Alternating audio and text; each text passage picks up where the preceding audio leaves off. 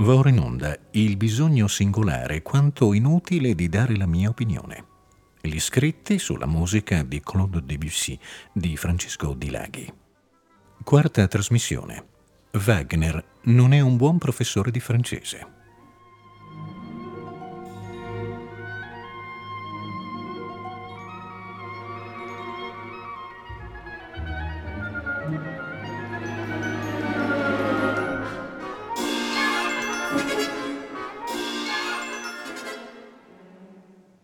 Questa quarta trasmissione del ciclo dedicato agli scritti musicali di Debussy siamo arrivati ad un punto focale del nostro argomento.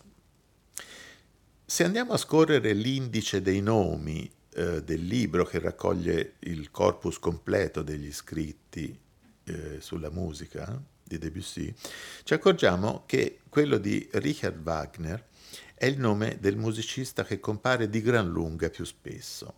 Compare più di Beethoven, più di Bach e più di chiunque altro. Ora, questo evidentemente significa qualcosa al di là del semplice fatto statistico.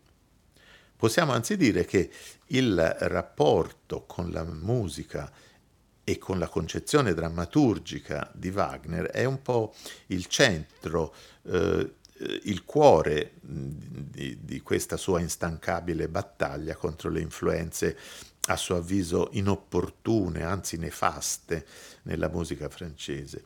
E questo non solo sul piano del proprio gusto personale, ma proprio nella prospettiva, che per lui è assolutamente centrale, della eh, salvaguardia di una, di una amatissima identità musicale francese.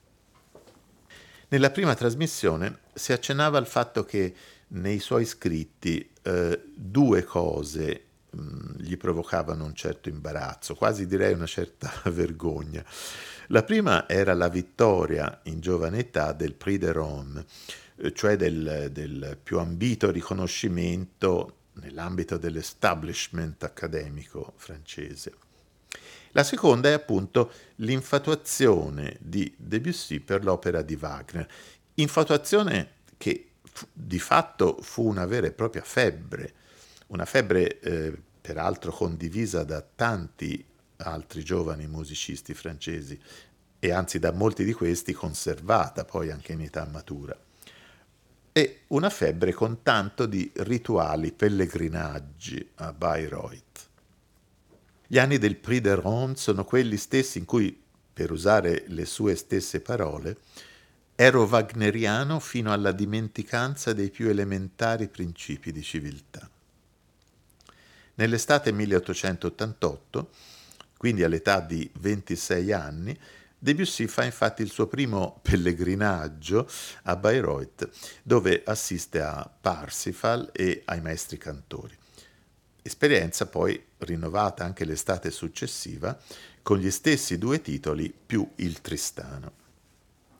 Le pagine scritte a commento di Wagner sono, eh, se possibile, ancora più ironiche, direi anzi corrosive rispetto alle altre, che pure non lo sono poco, come eh, già abbiamo avuto modo di constatare.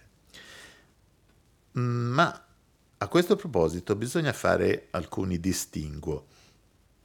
Debussy è troppo eh, acuto, intelligente, troppo buon musicista per negare il genio di Wagner e per negare di conseguenza la enorme portata delle sue realizzazioni teatrali e lo riconosce in più di un'occasione. Alcuni esempi. Quando il principe Ludwig di Baviera accetta con entusiasmo la presidenza onoraria per l'inaugurazione del monumento a Wagner, definendo il musicista il primo e il più grande compositore della Germania, Debussy insorge risentito. E Beethoven? E Mozart? Ancor più di Beethoven?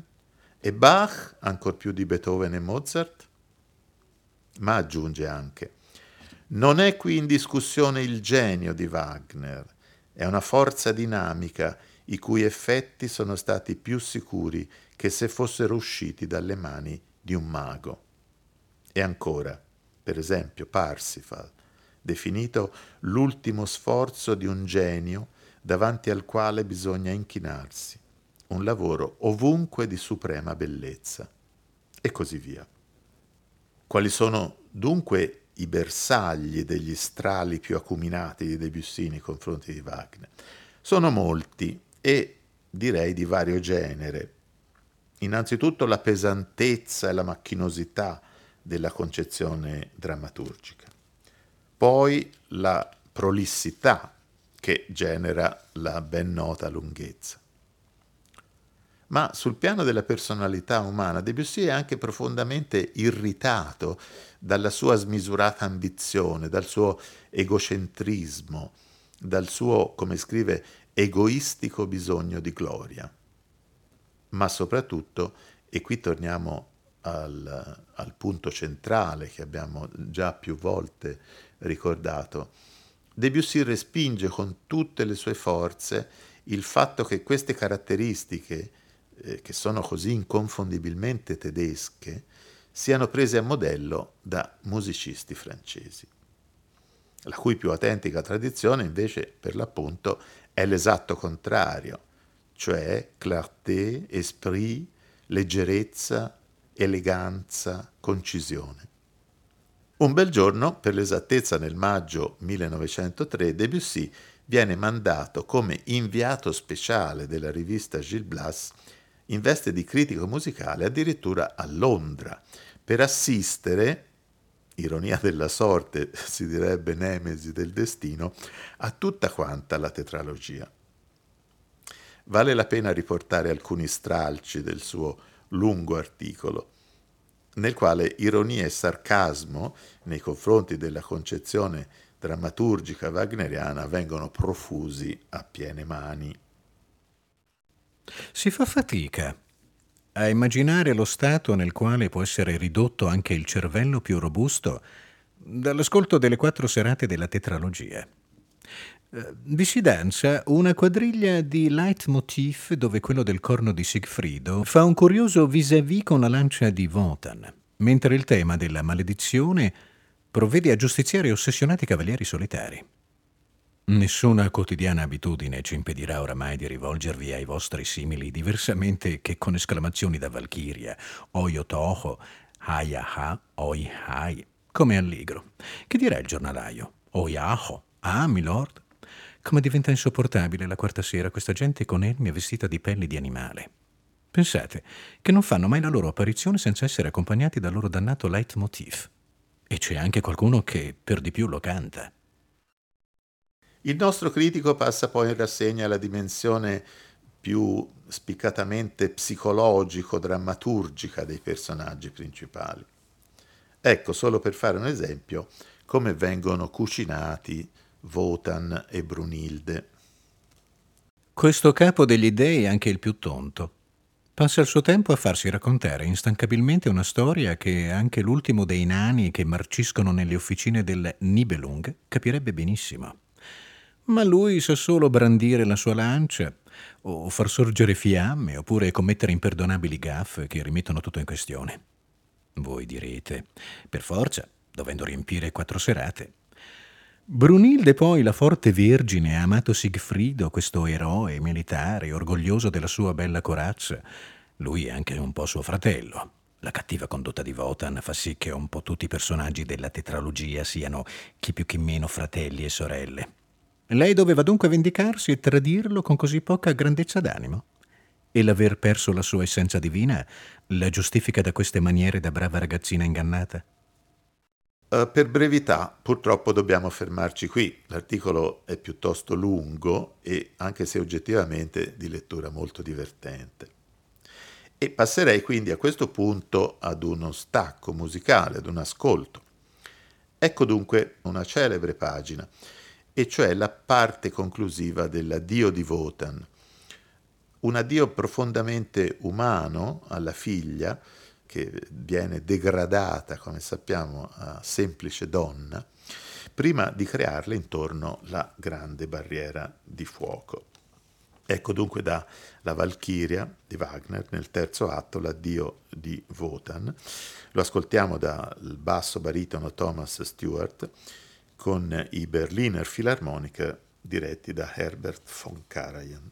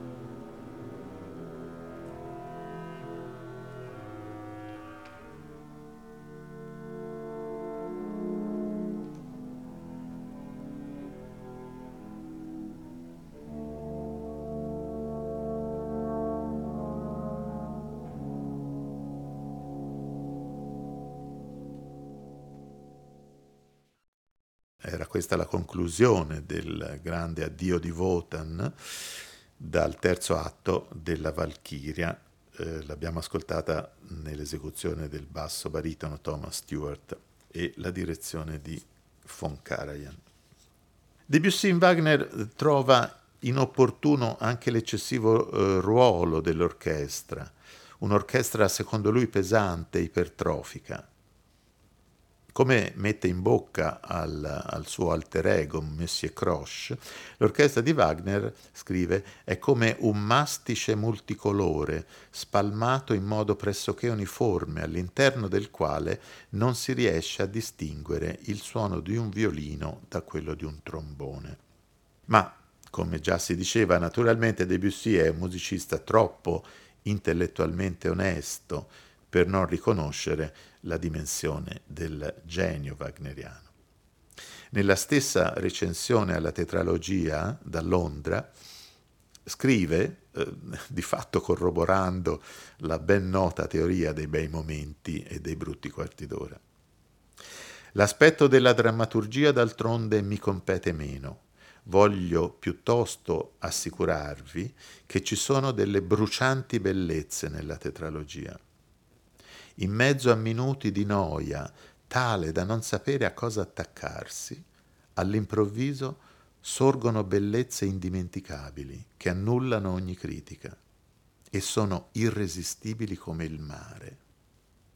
Fra i momenti di grande bellezza, certamente Debussy non può escludere un'altra celebre pagina, questa volta però solo strumentale, e cioè l'idillio di Sigfrido. Ma l'occasione per sfoderare, in questo caso, la sua caustica ironia, eh, si tratta di un articolo del marzo 1903, eh, l'occasione, dicevo, è la presenza sul podio del figlio di Wagner, Siegfried. Ecco il commento di Debussy, per, eh, per, capire il quale va detto che Siegfried si presentava non solo in veste di direttore d'orchestra, ma anche di autore di proprie composizioni. Sembra che in gioventù lo si destinasse all'architettura. Non potremo mai sapere se l'architettura ha avuto una grave perdita per avere poi lui optato verso la musica. È certamente cosa da figlio rispettoso l'aver voluto continuare ciò che il padre aveva cominciato, solo questo non si fa con la stessa facilità come potrebbe essere nel caso di un commercio di mercerie. Il signor Siegfried Wagner, eseguendo l'idillio di Siegfriedo, che peraltro dirige benissimo, Avrebbe dovuto ascoltare il consiglio persuasivo di quell'amore materno che si sprigiona dolcemente da questa composizione. Ella gli consigliava di incamminarsi nella vita libero e gioioso, ignorando la preoccupazione e il desiderio deludente della gloria. Ecco dunque come prossimo ascolto eh, non l'idillio di Sigfrido nella sua versione originale per piccolo gruppo strumentale, e questo per le sue dimensioni durerebbe circa 20 minuti e non mi sembra il caso di un ascolto parziale, ma invece il passo nel, nel Siegfried in cui il tema principale dell'idillio viene utilizzato e inserito nel contesto dell'opera. Mi riferisco cioè nel, nel terzo atto verso la fine del grande duetto tra Brunilde e Sigfrido. Lo ascoltiamo nella esecuzione del soprano Helga Dernesch, eh, con, sempre con i Berliner Philharmonic diretti da Herbert von Karajan.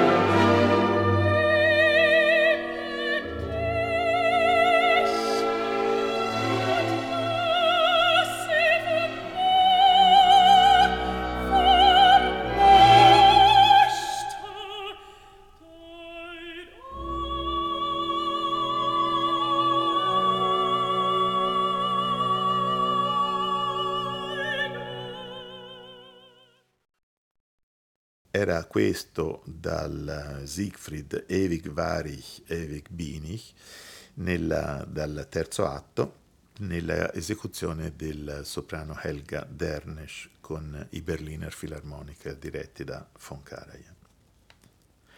Tutti i personaggi wagneriani sono sottoposti a questa graffiante ironia, nessuno escluso, da Isolde con i suoi urli di belva rabbiosa, a Amfortas, definito triste cavaliere del Graal, figlio di re che piagnucola come una modista e frigna come un bambino.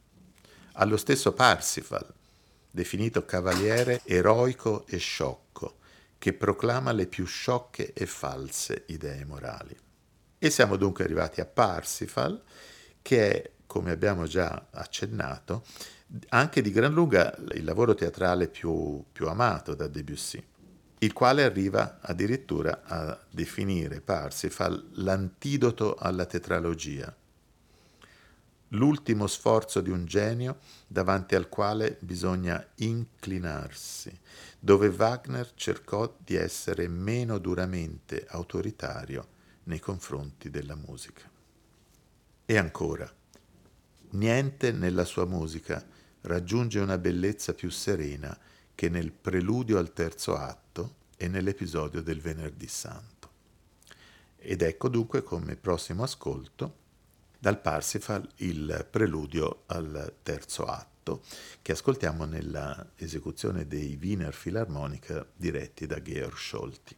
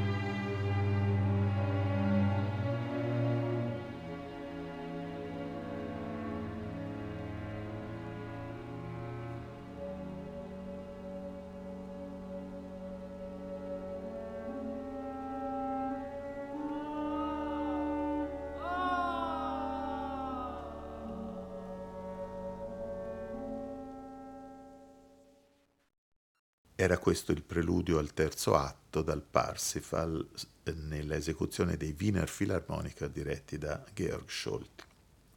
Potremmo continuare ancora per un bel po' con Wagner, il Wagner secondo Debussy, ma dobbiamo fermarci. Questa, in una sintesi eh, forzata, la scomoda posizione del nostro nei confronti di Wagner. Un tramonto che è stato scambiato per un'alba. Così eh, definisce l'arte di Wagner, la cui colpa imperdonabile, agli occhi del musicista francese, è in primo luogo non tanto di essere tedesco, con tutto quello che ne consegue, quanto di aver operato una nefasta influenza sui musicisti non tedeschi e nella fattispecie francesi. Ma c'è un compositore tedesco che invece è molto apprezzato da Debussy eh, perché eh, a suo avviso ha saputo trovare una propria originale strada e questo è Richard Strauss. Strauss ha il merito, agli occhi di Debussy, nelle sue opere orchestrali, di essere uscito da quel binario morto e sepolto del sinfonismo post-beethoveniano, eh, sinfonismo impersonato soprattutto da Brahms, trovando invece nuove strade, nuove risorse di costruzione formale nel poema sinfonico. Debussy insomma, vede in Strauss sono sue parole, un ampliamento di Liszt e vede nella necessità di sottolineare la trama dei suoi poemi sinfonici con aneddoti filosofici, vede un legame anche con Berlioz. Ma soprattutto, ed è quello che ai suoi occhi conta di più, non vi riconosce alcuna influenza wagneriana. Vorrei dunque concludere questa quarta tappa del nostro itinerario attraverso gli scritti di Debussy con un ascolto straussiano, appunto. Un brano, il Till Eulenspiegel, che provoca addirittura l'entusiasmo del nostro critico musicale per il suo straordinario senso dell'umorismo che è riuscito a trasporre in musica, laddove, quanto a senso dell'umorismo, che è un aspetto così caro a Debussy, Wagner certo non brillava. Ecco dunque a proposito del Till Eulenspiegel. In questo poema sinfonico l'orchestra è paragonabile a folli illustrazioni di un testo. I clarinetti vi descrivono appassionate traiettorie. Le trombe vi figurano sempre col suono boucher e ai corni, che sembrano sul punto di un imminente starnuto, si affrettano a rispondere educatamente salute. La gran cassa fa dei boom boom che sembrano marcare il battere dei piedi dei clown mentre su tutto svitta una raganella col suo rumore da orgia da fiera. Strauss trova un modo di sviluppo del tutto personale, non più la rigorosa e strutturale costruzione di Bach o Beethoven, ma piuttosto uno sviluppo di colori ritmici. Sovrappone tonalità lontanissime tra loro con assoluto sangue freddo, incurante della possibilità di sembrare stridente ma solo chiedendo loro di essere vive. Ed ecco allora l'ascolto di Till Eulenspiegel di Richard Strauss in una preziosa edizione storica che ci riporta direttamente alla recensione di Debussy perché è diretta appunto dall'autore. L'orchestra è la Staatskapelle Berlin, direttore lo stesso Richard Strauss.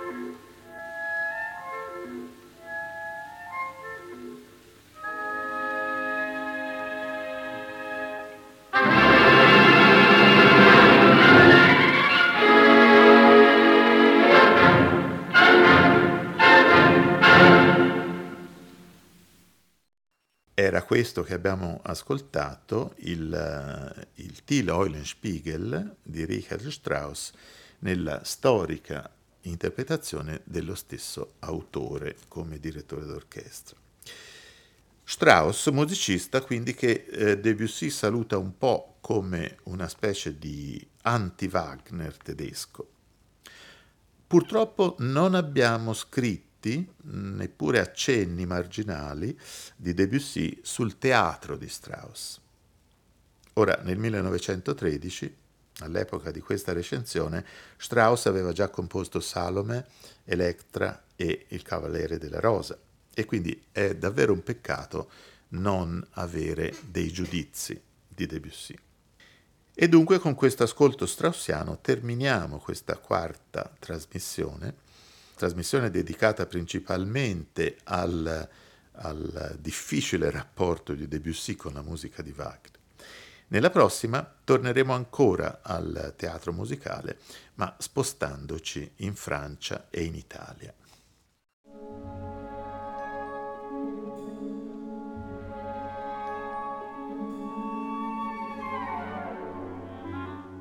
Abbiamo ascoltato il bisogno singolare quanto inutile di dare la mia opinione. Gli scritti sulla musica di Claude Debussy di Francesco Di Laghi. Quarta trasmissione. Wagner non è un buon professore di francese.